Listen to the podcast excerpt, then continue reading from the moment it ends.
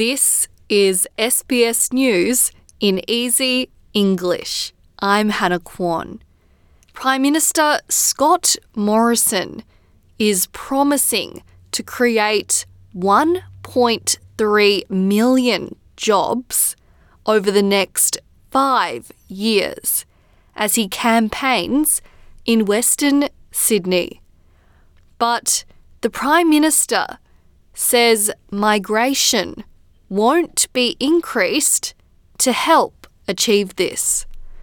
Immigration went down during the COVID 19 lockdowns and isn't expected to return to pre pandemic levels for at least two years.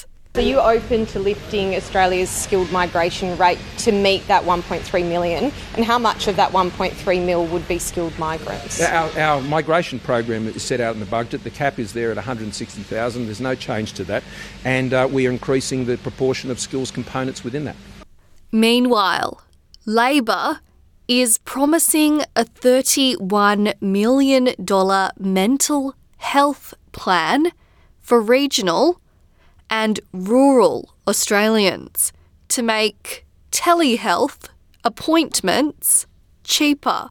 Anthony Albanese made the announcement at a press conference in Tasmania. We need to make sure that you have access to services wherever you live. Uh, telehealth can be so important, and that's why today's announcement is critical. Mr. Albanese's media appearance was dominated by questions over his stumble yesterday, where he failed to recall the unemployment and Reserve Bank cash rate figures. A 15 year old has been arrested and charged as investigations continue into a fatal stabbing at Sydney's Royal Easter Show overnight. Police say the incident, which took place around 8 pm on Monday night, involved a confrontation between two groups of young men, resulting in the death of a 17 year old from a stab wound to the torso.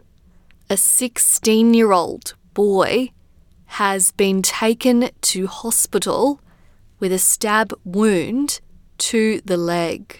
Police say the youth in custody has been charged with carrying a knife in a public place, armed with intent and affray. Auburn Superintendent Danielle Emerton says authorities are still trying to piece together the incident, but they believe it was not a random attack. We believe there is another suspect out there. At this stage, um, we are appealing to uh, members of the public. We know that there were thousands of people at the show last night, and we know that there's a lot of vision that is uh, out there.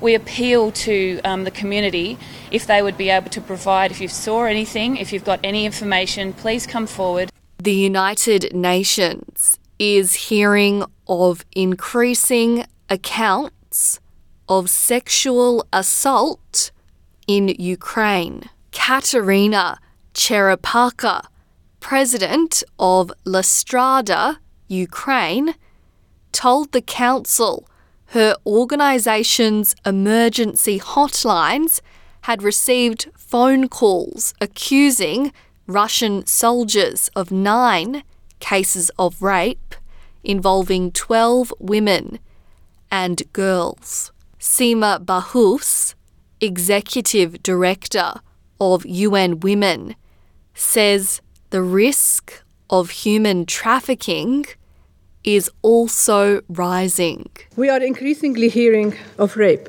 and sexual violence These allegations must be independently investigated to ensure justice and accountability.